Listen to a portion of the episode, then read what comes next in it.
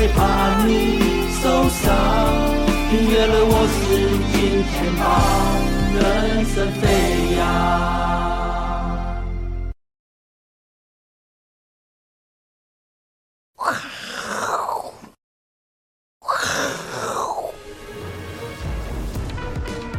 欢迎收看，我是金钱豹，带你了解金钱背后的故事。我是大 K 曾焕文。这个黑天鹅年年有啊，但小心今年可能特别多。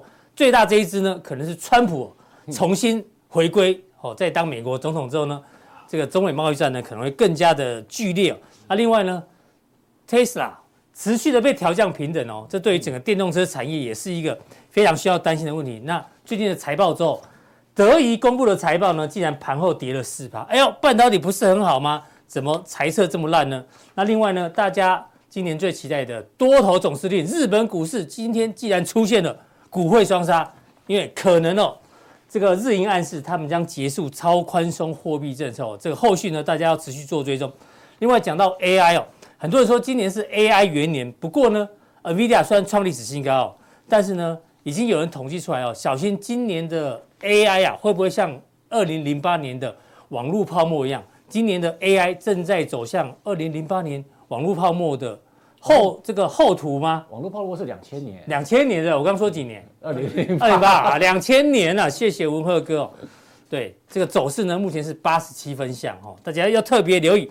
那最后来关注到红海的危机哦，持续的扩大，这个引发通膨持续的增加，但是呢，最可怕是华府的智库说，今年恐怕会爆发台海危机。观众朋友，全球有50%的货柜是经过台湾海峡，如果万一台海危机发生的话，这肯定哦，这个通膨哦会飞上天哦，所以今年的黑天鹅特别多，去看我们今天的一个讨论。那欢迎现场今天两位来宾哦，第一位呢是我们的投资教小二知名主持人文赫哥，第二位呢是在线上的帅哥谁呢？伟杰。好，这个台北股市呢，今天中场只有小涨1点哦。这个待会来跟文赫哥讨论。我们先来讨论今年的黑天鹅可能会特别多。川普哦，我觉得这个一点都没有违和感，穿上了黑天鹅的这个芭蕾舞衣，非常非常的适合他哦。他今天好像又领了一个州的初选嘛，对，新罕布夏州，对不对？对对对，现在已经赢2个州了嘛。对对，应该笃定是他这啊，笃定他代表这个共和党。对，应该是笃定的。对。然后，而且可能也会赢拜登哦。对，拜登的民调又低到个可怕，就一路往下探底哈、哦。除非美国股市一路涨到年底哦，哦，这个执政党才有可能连任哦，那也是个好事啦哈、哦啊，对不对？那另外呢，这个也要担心哦。对 ，Tesla 一直被调降这个平等，380现在降到345哦。嗯，这除了面临的不是华为啊，那个比亚迪的竞争之外，其实呢。它自己本身的毛利率其实压力也很大，因为它一直降价，你的毛利其实也会被压缩。是一定的，因为中国大陆的那个电动车的产能太多了嘛，而且又外销到欧洲去。然后这个财报之后，我们先讲这个已经公布的 3M 是个跨国性公司哦，消费性产品也有，工业产品有，医疗性产品也有，对不对？哎，股价竟然跌了11%，这代表今年的各个板块的消费可能不太好。要不然不会这样子的，好，跌11%。然后这个德仪哦，半导体的龙头之一啊，既然盘后跌4%，哎，这个也是很严重的事情。今年只剩半导体撑盘了，对不对？这个你帮我们解读一下。好，美股的部分。好，我想当然你说每一年的开始哦，都会有这个黑天鹅，大家其实提醒大家这个地方对于今年的行情要多注意嘛，是，毕竟都在高点嘛，对不对？哦，你看美股无论是道琼或者是这个 Nasdaq 指数啊，费半指数更不用讲了啊，最近狂飙猛涨啊，那个半导体真的涨翻天了。那甚至 S&P 500这种小型股的部分啊，或者是这个传产啊，或者是这个半导体啊，或者电子股、科技股啊，其实今年以来啊，都从1月份开始啊，到今年以来，其实表现都相当的强劲。所以你说这个地方要不要注意？当然要注意啊！啊，这个在高档一有风吹草动，当然这个股价回档的幅度就很深啊。比如说你像 Tesla 啊，或者是你像这个 3M 啊，还有这个德仪的部分。但是我要提醒大家啊，你觉得最严重的会是哪一个？我觉得最严重的哪一个发生？包括日本哦，万一日本结束货币宽松政策的话，你觉得哪一个发生？是半导体下修，还是电动车卖不动？还是川普当总统，还是结束宽松政策？我觉得哪个最可怕？我觉得半导体下修比较可怕啦。嗯，半导体，因为如果你要说这个全部跟台湾联动性最高的，一定是半导体，一定是半导体，对不对？对。但是我这边也要跟大家提醒一下，就是说，没有错啊，这个风险一定要告诉大家啊，风险要告诉大家。但是我们在这个股市操作啊，你最重要的是什么？我们就是要看着盘面上的变化啊，嗯啊，它就是创新高啊，没错，它的创新高就是多头啊，你不能说，哎，现在创新高了哦，要小心哦，要回档了，嗯，对不对？创新高就是多头，对不对？创新高就是上面没有卖压，创新高就是什么？就是这个行情看好，嗯，哦，我们心里要有把这东西放在心里面，放在心上，要放在心上啊，不能说这个完全没有戒心，嗯。但是现在的行情就是多头行情，确实就是大涨的行情，就是创新高的行情。嗯、那我们再讲一个啊，比如说川普这个事情，那你说川普这个是黑天鹅吗？其实我不这么认为、欸。是为什么大家把川普当成黑天鹅？那、你说这个美洲贸易战，对不对？啊，其实从他开始就已经从他上任的时候。他上个就开打了嘛，对，打到2022吧，一直打到现在还在打，打到现在还在打。你看这个拜登有对中国比较好嘛？也没有啊，所以说你说这个川普这个上面严重哈，对，那大家记得吗？川普他在这个前一段，然后去到去年的时候吧，他还痛批台积电啊，对不对？然后说这个台积电把美国人工作都抢光了，没有，他现在痛批台湾啊，台湾把整个晶片的工作都抢走了，对，所以说你说。川普是黑天鹅嘛？我觉得也不一定，说不定他上任之后觉得要恢复美中的贸易什么之类的，这个很难讲啊。因为这个你每一次这个政党轮替的时候，是不是要跟上一任的政党有不一样的一个做法？所以这个东西才要留意了哈。对，万一半导体哈，这是第一家啦，德仪哈。OK， 好，那回到国内的话，我们看一下，上次你跟我们提过嘛？对，年前丙种会关账。对，这个卖压会不会提前到？还是其实大家可以看到，今天已经开始有了，有一点这种卖压的一个感觉，而不是说卖压啦，说有点涨不动的感觉，算获利了结吧。对，你看今天获利了结。对，你看我们大家会讲到了啊，比如说你看到像今天这个昨天这个北超微大涨，对不对？然后还是大涨嘛，昨天还涨了快要5%嘛。是。然后呢，这个NVIDIA 也大涨嘛，也是上涨的嘛。但是大家看到今天的这个台股，哎。小涨一点，对，弱的啊，然后很多这个 AI 概念股，比如说像是广达啊、伟创啊、伟影啊、技嘉啊，大概就在平盘附近这样做震荡整理。那伟影还跌了大概有4%。那我可以这样讲吗？农历年前指数空间应该不太大了吧？我觉得这不太大了。对啊，因为外资这个空单也算回补，但也没偏多。对，哦，然后丙种也开始这个动作变小了。对，你上次讲过。然后。国内三个这个投顾的董事长涂祥生也说，这个现在应该是中小型相关类股比较有机会的轮动嘛，大型股完，然后中小型股就轮动，对啊，然后呢，中小型呢还有很多的这个可用之兵，对，这个是陈义光讲的，那这个指数不容续连续大涨，对，那最主要就是因为全指股刚刚讲到了嘛，几个重要的全指股，台积电也没再涨啦，对不对？然后你说指数还有这个地方还要再上涨就很难的嘛，所以说。农历年前，我认为就是刚刚这个大概也提到，指数呢它这个变动可能不会太大啦。对，但是中小型股轮动的很快，轮动的很快。你看今天的盘面上就知道了啊，你看今天轮到什么？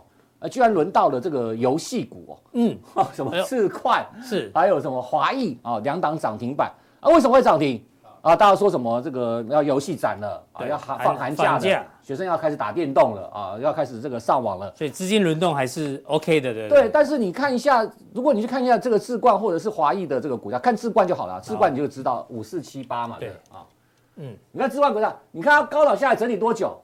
整理1个多月，是哦，整理1个多月，然后今天出现反弹，站上所有均线，那你说这是这个要连续去上涨，我觉得也很难啊，对，前波高点206这个地方可能就过不去了，因为它主要什么季节性的因素嘛，对不对？就是这个寒假嘛，那另外就是这个刚提到游戏展的一个这个利多嘛，那游戏展这2天就开始了，那会不会涨？今天涨完就结束了？我觉得这个也非常有可能，而且整个游戏股也没有都很强，就智冠跟华裔嘛，其他的也都弱弱的，也没有特别的表现，所以。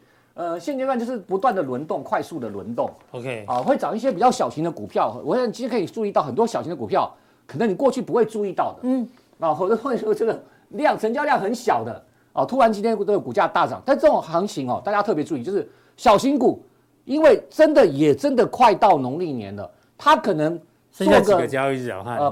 八个交易日而已。它剩下可能做个一天两天。哦，今天拉涨的，明天开高，它就可能就出掉了。嗯，是啊，这个隔日冲啊，或者是当冲，可能这个动作就很快啊。所以你要操作一些小型股的话，动作可能要稍微敏捷一点，啊，好，动作要快一点。谢谢吴和哥的补充哦。那回到这个，讲到 AI 哦，是人家说今年是 AI 元年嘛，对不对 ？AI 元年哦，但是呢，有人哦就开始唱反调哦。对，这个。华尔街最喜欢拿这个历史上走势某一段时间跟这一次很相近。对对对。蓝色线呢是纳斯达克2003到2024的一个走势。哦，蓝色的。就怎么跟绿色这么像？绿色是什么走势？2000年网络泡沫的时候。嗯。所以它是在暗示我们 AI 正在重复2000年网络泡沫的走势嘛。但是泡沫还没有破掉。还没破掉。还有这一段，好，之后才会破掉。会这样吗？因为这七家公司的财报都还没公布啊，对，哦，对不对？嗯，特斯拉哦，只有特斯拉已经公布了 ，OK， 哦，财报1月24号，那其他还没公布，我们陆续帮大家做追踪哦。嗯，不过呢，目前哦，这个标普500里面啊，10%已经公布的这个公司呢 ，EPS 是年减1.7的，哎呦，好像有点不如预期哦，所以接下来呢，这七家公司的财报会影响这个 AI 的走势，你的观察。好，我想科技泡沫一定是大家都会讨论的问题啦。毕竟在每一次这个科技这个有新的这个发展的时候，新的发明的时候，大家都会就开始会不会这个泡沫化的问题哦？但是我个人认为，这一次 AI 的科技的一个发展啊，跟2000年的科技泡沫有一点不一样，有一点不太一样。为什么？大家记得吗？如果你去看当年的网络泡沫，比如说像什么。当时什么 Yahoo， 对不对？很多入口网站都狂飙啊。对对对，那什么，只要后面冠一个 .com 的 .com 股票都狂飙，台股也是一样哦。哦，大家记得那时候什么网家嘛，对不对？股票都很多大涨特涨啊。我记得还有一个在美国挂牌的和信超媒体。哦哟，对，后来都下市了哦，那这些股票，这些当时网路股为什么大涨？就是靠着这个网路的这个风潮啊，大家什么都要，全部都要打抗，全部都要上网，当时的想法都是这样子嘛。对，那没有错，这些科技后来有实现，但是在当时那个时候，这些公司几乎都没有获利，大家还记得吗？要去看一下哦。当时无论是这个雅虎啊，或者是甚至是这个或者是什么那个什么 Amazon， 对 Amazon。都没有获利，从来没有赚钱，哦，所以他们的泡沫很快哦。当我记得2000年的这个年初接到高点，然后台股也是一路就往下了，速度非常快。但是大家来看这一次，我们来看这一次的 AI 概念股 ，AI 概念股两大指标，一个什么 NVIDIA， 对不对？另外一个什么，我们等一下会讲到美超微最近为什么大涨？因为它调高了财测，哎呦。对不对？是美超微股价为什么今天上个礼拜五嘛，我记得上礼拜五是上礼拜五大涨了36%，一天之内大涨36%，为什么？因为它调高财测，所以它不是一个没有获利的公司哦，它是一个真正有获利而且还调高财测的公司，所以它的股价的涨势是有这个有基本面来支撑的，它不像那些当年的网路股啊、打抗股。它是没有基本面来做支撑啊，纯粹靠着一个幻想啊，纯粹靠着一个对未来的一个。当初也算是这个本梦比啦，哈，对，2000年的时候。对，那你说现在有没有本梦比？我承认，当然有。如果你去看伟创的股价的本益比，你去看这个广达的股价的本益比，都有这个本梦比的一个成分在里面啊。就是它的获利来对比的话，但你来看这个美股，它涨出它，我刚刚讲的，为什么它会大涨？它不是因为说它怎么推出了一个新的什么 AI 伺服器，什么 ChatGPT， 不是，它是真的调高了财测。那为什么会调高财测？是因为伺服器的需求的增加。对，那大家知道伺服器需求增加对谁最有利？台湾供应链最有利。所以我认为这一次的网络泡沫，就所谓的科技泡沫，目前我还没有那么的担心。好，不会像这样了哈，因为这次是实际有获利嘛，对不对？对对对。OK， 好。那从这个美超微继续创这个历史新高，甚至你看，我们再往前看，我刚忘掉。那你看微软前段时间股价还超越那个市值超越苹果，为什么啊？微软就是因为它做这个AI 的 Copilot， 对吧？Copilot 嘛，对 ，Open AI 嘛，对不对？还有一个就是那个 ChatGPT 也是它有转投资的嘛，对。哦，所以那你说微软没有获利吗？微软当然有获利，而且微软获利很好哦，它的这个获利相当不错，所以。你说现在这个就是再补充一下，说现在的 AI， 你说要泡沫，我觉得并不要泡沫也不会是现在啦。对，我觉得起码也不会像这个网络泡沫那么的快啦，那么的下杀的那么的快。啊，反正这次不一样，我认为不一样，这次不一样。OK， 好，那既然 AI 目前没有问题的话，我们相关的个股帮我们追踪一下。好。那我想这个我还是要看一下啦，我来看一下这个 SMCI， 就是这个刚刚看到这个美超微的股价，昨天美超微股价收盘是再创新高啊，大家知道美超微股价昨天再创新高，所以台湾的供应链我们还是帮大家找一下啊，大家可能在网媒体上也看了很多了啦啊，但是我想这段时间反而在农历年前，然后这些股票没有什么在动的时候啊，没有什么在动的时候，你可以稍微做一个布局，稍微去观察一下啊。我们来先看第一档327的优群啊，它做什么？它是做这个连接器的啊，它主要是这个美超微450 Logdin， 这是什么？就是这个双列直插式记忆体模组这个连接器的厂商是啊。那它去年的获利其实还好啊，是没有特别突出，但你看最近股价啊，为什么最近股价会创下新高？一些比一些高，为什么创新高？因为它的这个连接器啊，就是供应给美超微的伺服器的这个主要的一个供应商啊，它几乎全部都是供应给美超微。那今年这个渗透率出货量可以达到1倍以上，因为什么？就我刚刚讲的嘛，美超微的出货量增加了嘛啊。那好，那另外就是什么？今年还有一个什么新的规格？我们常讲新的一年有新的规格，对不对？新的规格就有新的产品，就有新的商机嘛，对不对？ DDR5 嘛 ，DDR5， 那渗透率呢？啊，会提升到40%到45%啊，无论是 notebook， 无论是 AIPC 啊，那这些东西的提升对它今年业绩很大的帮助。那股价你看刚好创高的这两天出现拉回，啊，昨天还这个跌得比较深一点。那投资人拉回的时候啊，不是说你现在要去进场，对不对？对，可以留意。对，你在这个看到这个美超微如果还在持续往上涨的话。哦，那你这把时间放在你的自选股的名单里面来做个观察，是啊，也许在农历年后啊，那是这些个股都还有这个续攻略空间。好，那我们再往下看，下一个啊，这个大家都知道了，2329的华泰啊，华泰过去大家认为是一个封测厂，对不对？对。但是它这一波为什么大涨，就是因为它是美超微的供应商。大家想想，为什么它是美超微的供应商？因为它有2个部门哦，一个是封测部门啊，是一个叫成品事业部啊，就是作为 EMS 代工哦，主要就是什么，就是讲伺服器 SSD 跟工业用产品。是，那它的伺服器占它的成品社大概60%，整体社大概20%，它最大的客户就是美超微啊，那占它整体的营收大概90%左右啊，等于伺服器的比重大概90%左右。那受惠美超微 AI 大单持续走的，然后今年 EPS 预估可以达到3块，上看到4块钱，现在股价啊大概60出头啊，60出头左右。那就是我们刚刚讲的，你去看这些股票啊，这个你看到美超微大涨啊，然后你来注意这些股票，而且股价。也都还在这个前高，都没有突破前高啊。那这个位置的话，趁现在农历年前啊，这个在这个资金稍微有一点这个退烧的情况之下，来好好观察这些股票，也许可以找到一个不错的买点。那最后来一个2465的立台，这就更厉害了啊。然后这个股价你看，这个连续这几天大涨，为什么？就从美超微公布这个要调高财测之后。它总是跟美超微有联动啊，对对，联动的非常的接近啊，非常的接近，联动系数非常高。好，那为什么它的股价会大？它跟美超微什么关系哦？哦，这个就是更厉害了哦。厉害在什么地方？这种地方，它的我跟你讲，它的股价啊，它的这个净值已经不到10块了啊，赔到已经不到10块，对，不能融资券，所以你只能这个现股，只能现股，筹码会比较稳定啊，对，筹码相对稳定。对，那更重要什么？去年通过私募案，有一个私募案，然后谁认啊？对，梁健发跟梁健达一个是大讯科技，一个是叫肯维科技啊。梁健发跟梁健达是谁呢？就是美超微嘛，梁健后的弟弟，两个弟弟啊。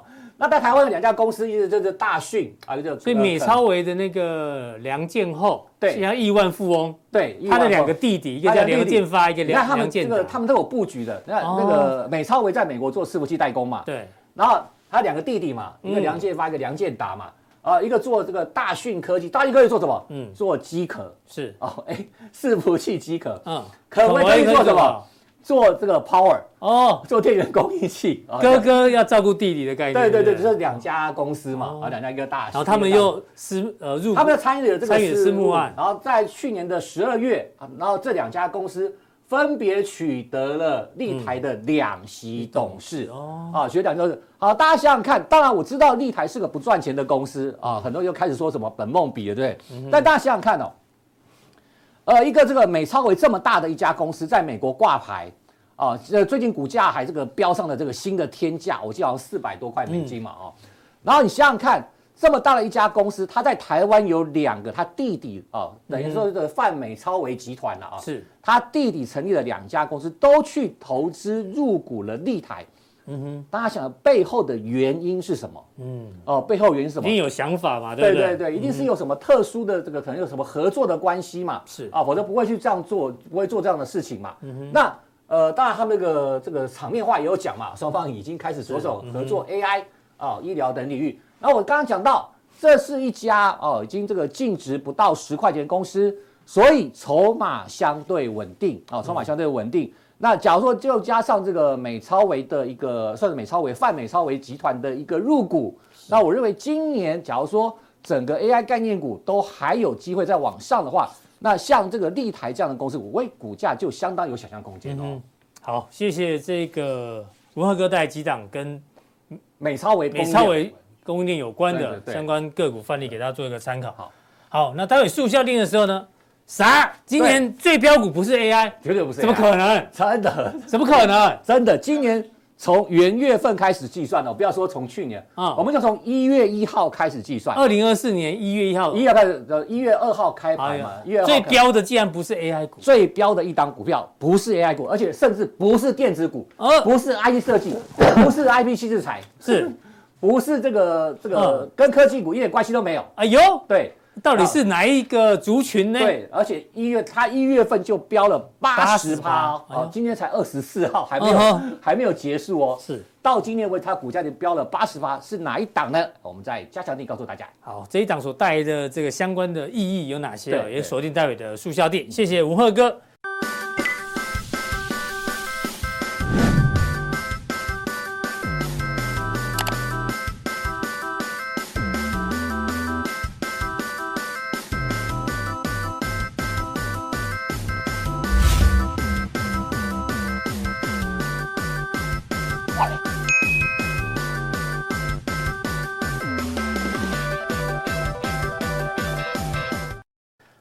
请登上魏明哲的宝座。下一位来宾呢是在线上的谁啊？伟杰帅哥。伟杰就跟大家讲什么嘞？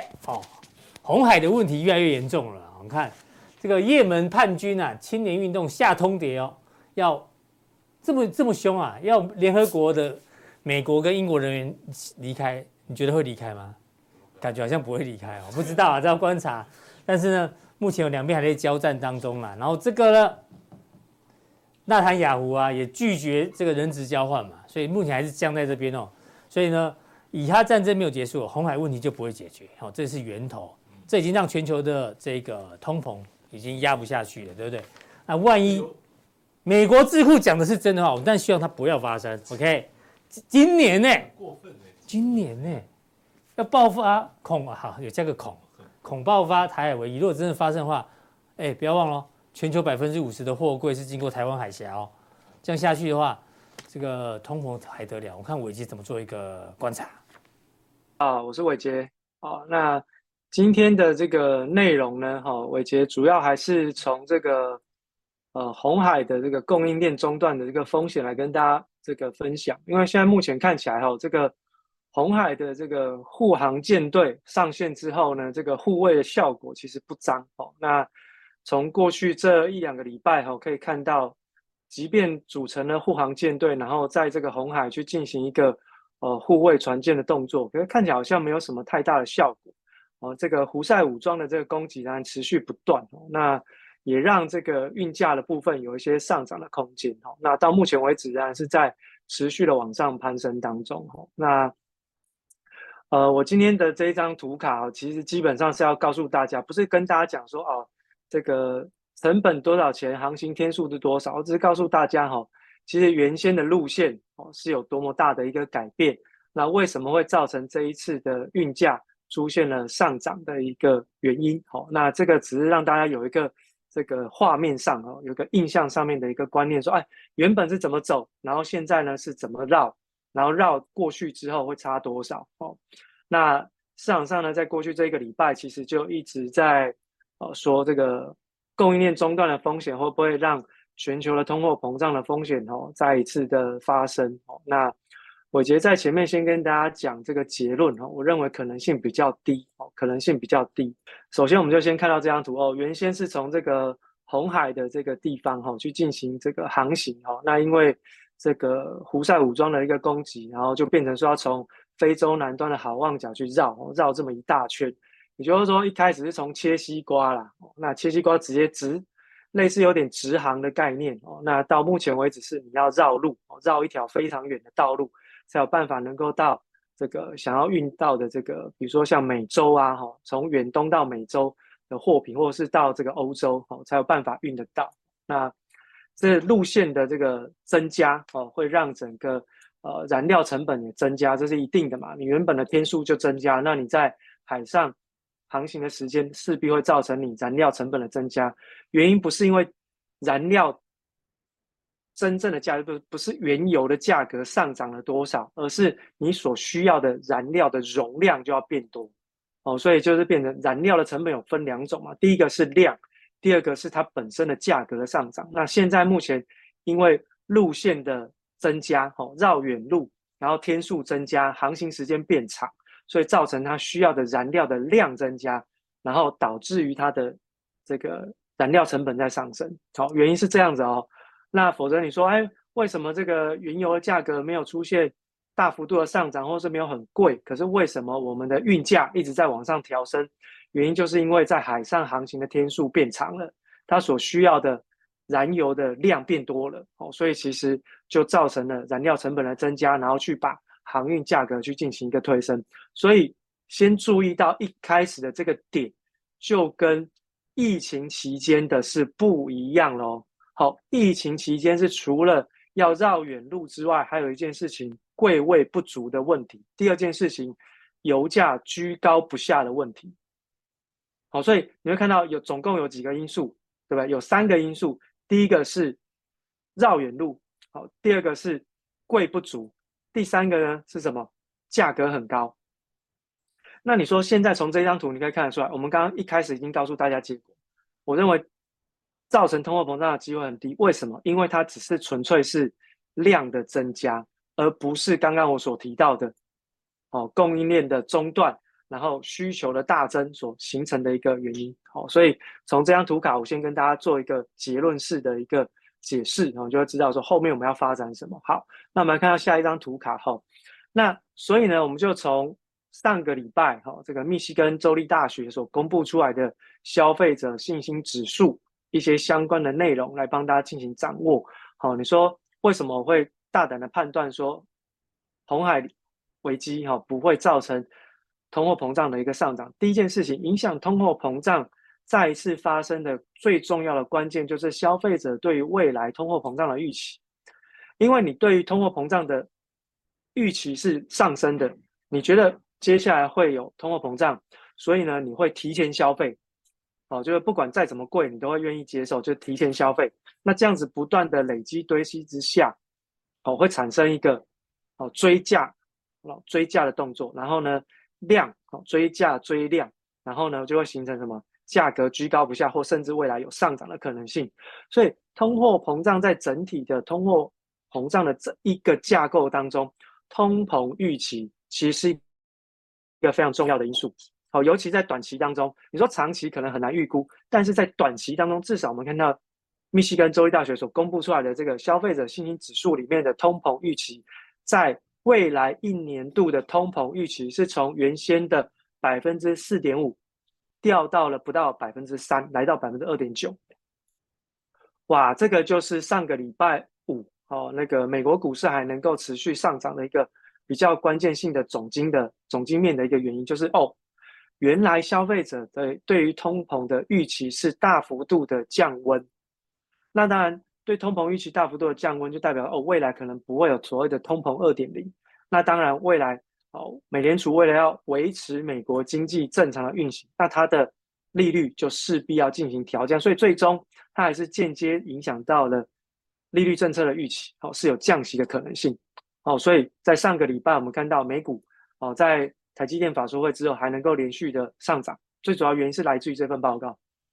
那另外呢，我们看到在消费者信心指数的部分是出现了一个大反弹。消费者信心指数出现大反弹，这反弹的力道呢是比这个过去从2022年的第二季开始的那种反弹的力道还来得更强。那也就是说这个反弹的情况呢已经开始出现了这个消费者信心增强的原因。那为什么会这么强？其实我直接的跟大家做解释，其实就是财富效应，就是财富效应。你说过去从11、12月份的那种全球股市的上涨，然后或者甚至是有些股市创下历史新高开始，让整个消费者的信心更增强。原本觉得我可能买东西要稍微想一下啊，不用啦，股票涨这么高了，不用想，有需要就买，大手一挥我就花下去了。所以为什么会造成消费者信心指数大幅度的反弹？原因就是在于股票市场的创高。股票市场的创高，我是直接很粗略的跟大家这样做解释，因为这样大家比较好理解。其实当然背后还有一些原因，那我就直接告诉大家财富效应，财富效应所造成的结果。好，那我们来看一下，那到底是怎么样子的一个产品的消费信心指数在往上走？我们看到下一张图卡，那大家要先有一个概念，就是说密西根州立大学所公布出来的这一份消费者信心指数，它是针对耐久材。那还有另外一份是美国的 Conference Board， 美国的经济咨商会所公布出来的消费者信心指数是针对于非耐久材，就是日常生活用品。所以这两份消费者信心指数可以一起看。那因为 Conference Board 还没公布嘛，所以我就先跟大家分享这个 Michigan 的。那现在目前看起来最主要有三个耐久材的消费信心指数，一个是汽车，红色的线，第二个是房屋，蓝色的线，第二个是土黄色的线，是这个家具，大型家具。因为看到这地方很诡异，因为刚刚公布出来的美国成屋销售是创下了近年的新低，甚至创下了过去这20年的新低，就是房屋销售。房屋销售年增率是往下掉的。可是你看我们的消费者信心指数也反映出了同样的一个结果嘛，对于房屋的购买意愿跟条件状况其实是一直不断的在下滑，而且到目前最新公布出来已经快要破前低了。可是你会发现奇怪，我没有买房子，为什么我要买家具？而且这个家具的购买的信心是在大幅度的扬升当中，为什么会这样？那我的解释是一样，就是财富效应。过去从2020年买完了之后，财政3轮刺激完买完家具之后，到现在为止也经过了2、3年，该折旧的也该折旧了。所以或者是说其实我就是之前买错了，然后又就不太想用了，然后就干脆现在股市上涨嘛，我钱口袋又变深了，我就来把它买下去。我就把它买下去。所以其实我的解释是这样子啦，因为看得出来有这样的一个现象。那另外还有一件事情大家一定要特别留意，虽然美国的成屋销售数据是在创低，但是美国的房价却是维持在历史的相对高档，那也不是现在的人不买房，而是现在的美国人买房子都用都用现金。为什么？因为他只要一买房子，我就要承受大概 7% 以上的房贷利率30年。你知道30年之后，你买房子的本金会翻倍以上计算。那你本来买40万的房子，你缴到最后你会缴超过80万美金的总额哦。好，所以其实为什么人家不想要去贷款买房子？但是我告诉各位，在财富效应的影响之下，有钱人会用现金买房子，他会直接把它买断。那你说有钱人买了房子之后，他会不会想要去购置一些家具？一定会啊，一定会。好，所以其实就是第一个，消费者开始，一般的消费者开始对于自己的消费口袋变得更有信心，这是跟刚刚的这个消费者信心同步的。第二件事情就是很多的有钱人利用现金呢买了房子之后，再进行大型家具的一个购置。好，原因是这样。好，原因是这样。好，那另外我们看到在汽车消费的部分也开始出现了底部的反弹啊，反弹之后开始有一点类似像下漂骑行的整理，有没有？好，汽车的消费也开始有一点回温的现象。好，所以你看到耐久材的消费信心，除了大概房屋之外，其他的包含像是家具，包含像汽车相关的这个用品，或者是汽车销售等等，都开始有回温的现象。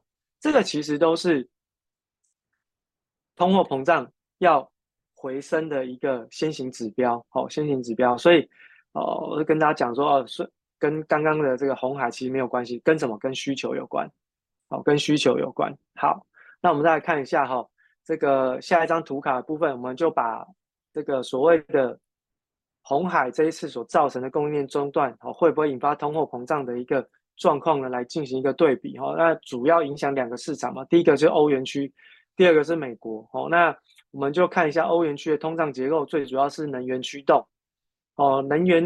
能源价格上去啊，它的通膨就高。能源价格在低档，然后它的通膨就低。但是其实它有一个固定性存在的因子，其实就是什么？对于食品、酒跟烟草的消费，还有一个是什么？就是服务业。欧洲它会把通货膨胀撑在一个相对高档的一个区间当中，而这两个结构其实不太容易下滑。为什么？因为光食品的部分，俄乌战争就还在持续当中，你对于一些相关的这个粮草的供应，其实本来就有一些压力存在。那再加上极端气候的影响，其实今年可能会有一些粮荒的一个状况出现。好，这个是在欧洲。那主要影响通货膨胀的数字的变化，关键的变动都在能源。好，关键的变动都在能源。那我们看一下美国，美国就不一样，美国就是能源跟食品。好，驱动的原因，驱动的这个通货膨胀的影响是最大。好，那其他的包含像服务啊、核心商品啊、非住房服务、核心服务等等，其实都是把通膨撑在高档的关键因素啦。好，所以其实单就要论说啊，这个红海的供应链中断会不会影响到全球的通货膨胀？从欧洲跟美国来看，其实不太会。那所以其实这个都是跟价格有关的，可是你说从供应链的角度来看，不太会。好，另外我们来看一下这个供应链指数，全球的供应链指数。这全球供应链指数呢，其实在左边的这一边呢是2022年，也就是说在疫情之后这种运价货柜航运的运价来到天价的那个环境。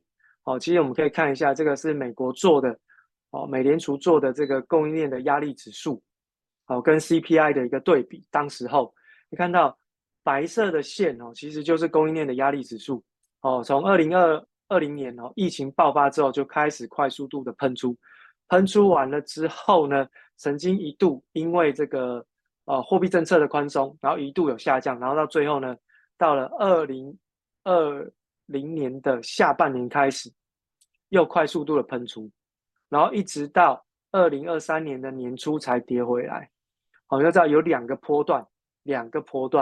那当时候大家记得，当时候供应链压力呢变高，最主要原因除了是什么？因为疫情的关系，各大港口都没有工人可以去做运输，各大的这个供应链的港口都没有办法有工人去做运输，然后塞港塞柜有没有？大家还记不记得塞港塞柜没有办法能够把货物送出去配送出去，这个供应链中断不是没有办法，不是船卡在哪里有问题，是货柜东西全部都卡在港口，没有人输运，这也是一个供应链中断的一个问题。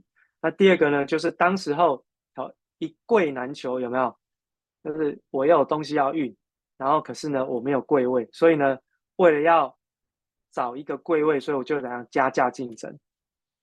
所以就是需求的订单量嘛，2倍3倍的追单量，再加上柜位的这个不足，供给不足，然后再加上这个塞港塞柜，就出现了这样子的一个情况。好，那我们再回过头来看一下现在右边的这张图卡，你会发现不管是花旗的供应链紧张指数还是美联储的供应链的压力指数，其实都在相对低档。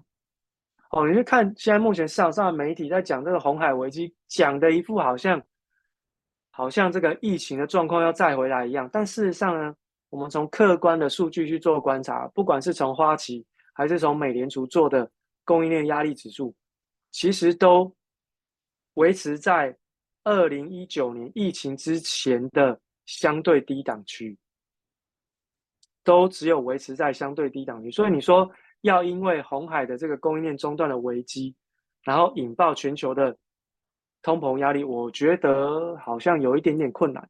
为什么？因为现在有一个东西，除了需求不振之外，需求不振怎么观察？我觉得今年我记得好像是 OECD 它公布，还是世界银行公布之后，今年全球的这个贸易量其实还是会持续的下滑，就是还是会萎靡不振。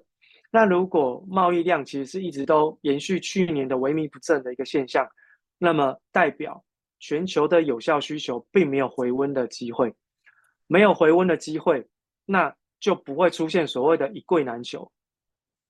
更何况大家还记得吗？在疫情2020年的3月份开始，一路到2023年的上半年，一路的都是交船交柜的期间，一路交，到2023年的上半年，甚至传出什么供给过剩，仓位供给过剩，船供给过剩，所以呢运价就崩了嘛，对不对？运价就崩了嘛。可是现在呢，我现在因为4大航运联盟的一个调整，我是在供给货柜的时候我是有弹性的，重点是没有这个需求啊，只要一旦有需求，我货柜还是可以供应的出来，不会有一柜难求的情况，所以价格很难上涨。这是第一个。这主要的是需求。那第二个就是什么？你没有塞港塞柜啊，你没有塞港，你只是怎样绕远路。有没有运输的人在配送？有，但是运输仓储这个行业的就业的人数在下滑，就是离开了。因为刚刚讲到全球贸易量其实今年还是会比较偏弱，那我就没有必要有那么多人来进行运输仓储的工作，所以就业的人数就有可能会被裁掉，会被淘汰。所以其实从这边去两的对照，你会发现为什么我告诉各位，不会因为光是鸿海的供应链中断就产生全球的通货膨胀再起的原因，因为它跟过去的环境完全不同，跟过去的环境是完全不同。再来你去看嘛，现在油价有很高吗？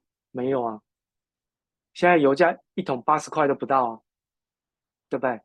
所以不会有那个环境，所以我才说这个只是一时。所以为什么在之前我会跟大家讲说，在其他的就比如说像礼拜三的那个陈凤馨的节目，我会跟大家讲说，鸿海的供应链危机就是第一次，就是出来之后你可能就会上涨，可是当这个消息一直不断的扩散延续的时候，第二次第三次你就有可能会出现什么利多出尽或者是利多不涨。所以你看到从上个礼拜礼拜四礼拜五台北股市大涨，你会发现航运类股都在跌啊，利多在不在？在，利多都还在。可是为什么一直跌？原因是什么？大环境跟过去完全不同，好，所以看完了这个到这边为止，我要跟大家讲说，CPI 其实要因为红海危机所造成通膨再起的几率其实是相对比较低，但是我也告诉各位，通膨要再往下降难度也有点高。为什么？因为刚刚我们看到不管是欧洲还是在美国，其实在服务业或者是核心商品、核心的服务或者是住房扣掉服务的这些价格指数都还是维持在一定稳定的这个高档水位。所以它要往下掉很难。为什么？因为我花得起啊。为什么花得起？刚刚一开始就告诉大家，财富效应啊。我有必要去吃的时候，再贵的餐厅我都吃得起。为什么？因为我的股票赚很多，对吧？好，所以其实为什么这个服务类的价格会居高不下？因为美国人都花得起，因为欧洲有些人还是花得起，该花就花，所以撑在那边，好，就撑在那边，所以不容易下滑。好，所以你看 CPI 不容易下滑，好，其实就是今年美联储到底要不要维持高利率、限制性利率水准的一个非常重要的因素。第二件事情，我们来看下一张图卡。我们看美联储的利率政策，我们就看三个。第一个是通货膨胀数据，就是 CPI 或 PCE。再来我们就看 GDP。再来我们看什么？失业率。好，等一下我们看失业率。好，那我们来看一下这张图卡，是亚特兰大分行针对于美国 GDP 的一个预测。好 ，GDP 的预测到目前为止 ，GDP 的年增率仍然维持在 2.4%。那如果是我们算到在去年的年底，它的这个 GDP 仍然是高达，也是大概将近 2.4、2.5。所以即将公布出来的美国第四季 GDP 应该至少都 2% 以上跑不掉。2% 以上跑不掉。好，那今年的第一季到目前为止，从1月做统计到现在是多少？ 2.4%。也就是今年美国的第一季到目前为止1月还没结束，但是它看起来有望延续去年第四季的那种经济强势的一个状况。好，那请问各位，那你要告诉我美国经济衰退在哪里？它的 GDP 为什么这么强？好，为什么就这么强？因为刚刚特别跟大家讲，一开始我还是跟大家讲，因为消费者的支出够勇敢，我敢花。好，大家知道美国的经济里面 70% 是消费者支出嘛？那消费者支出其实在 PCE 来看，在 3% 到 4% 中间，那也就是说它会撑住七成的美国的 GDP 嘛。所以你看，如果我算 3%， 就是 GDP 就是 2.1， 贡献 2.1， 4% 就算贡献 2.8， 对不对？好，所以其实你说光是公布出来的美国的零售销售数据就足以告诉各位，其实美国的经济很强。很强不是因为实体经济强，是因为金融市场超级强，股市在创高所造成的财富效应带出来的消费支出很强劲。所以你告诉我说，美国什么经济衰退还是什么软着陆硬着陆？我问各位，有着陆吗？有着陆吗？好，那我们来看下一个。下一个图卡是在这个就业市场，那刚刚看到这个 GDP 了嘛，那我们来看就业市场。刚刚公布出来的这个非农，去年最后一个月非农就业平均，非农就业12月份是 21.6 万人，一样是高于预期。那我就告诉各位，去年非农就业平均每一个月超过20万人，失业率去年都低于 4%。请问各位，这个经济强还是弱？好， GDP 维持在 2.4%、接近 2.5% 的高标。各位，美国的 GDP 是这样，就是它大概都是在 2% 到 2.5% 中间的 range 去做波动，因为它是一个发达国家。你看 2.4% 其实是在高标附近，代表它的经济很强。第二个，它的失业率长期低于 4%， 比自然失业率还低自然失业率现在目前按照美联储预估大概 5.5%。好，然后每个月平均新增的非农就业超过20万人，这样子的经济数据，你告诉我要软着陆，你告诉我要硬着陆，好，这个其实很不可思议，对不对？所以你说美联储看到这样的数据之后，难道真的会就如同市场上这么乐观的预期，就是3月份就要降息，今年要降7码？这种数据降息不太对，因为它很有可能持续的一降息之后，马上经济就过热，你马上要再升息升回来，而且一旦出现经济过热，你马上就要面对到通货膨胀再来的问题，那你就变成利率政策反复，对金融市场来说会是一个很恐怖的事情。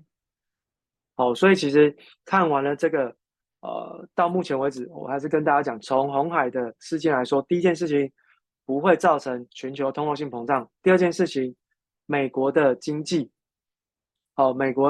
其实没有着陆的问题，它还是非常强劲，所以它的通货膨胀会很难低于 2%， 会很难回到 2%， 会很难。会很难。所以其实美联储到目前为止，我看不出有降息的空间。那所以其实大家在面对于美联储的利率政策的评估的时候，一定要特别留意一下，其实这个是有一些战略性的因素存在的。其实到目前为止，我还是跟大家讲，降息的空间很小。那我们在这个加强定的部分，我会跟大家讲说，今年到底降息7码的可能性怎么样？我们就延续嘛。我们刚刚说，降息的空间很小，那会不会降息？那会降到7码吗？它会降多少？我们等一下利用一些数据来跟大家做一个更详细的分析。那会怎么样影响市场？我们等一下在加强定会跟大家讲。好，那我们等一下见喽，拜。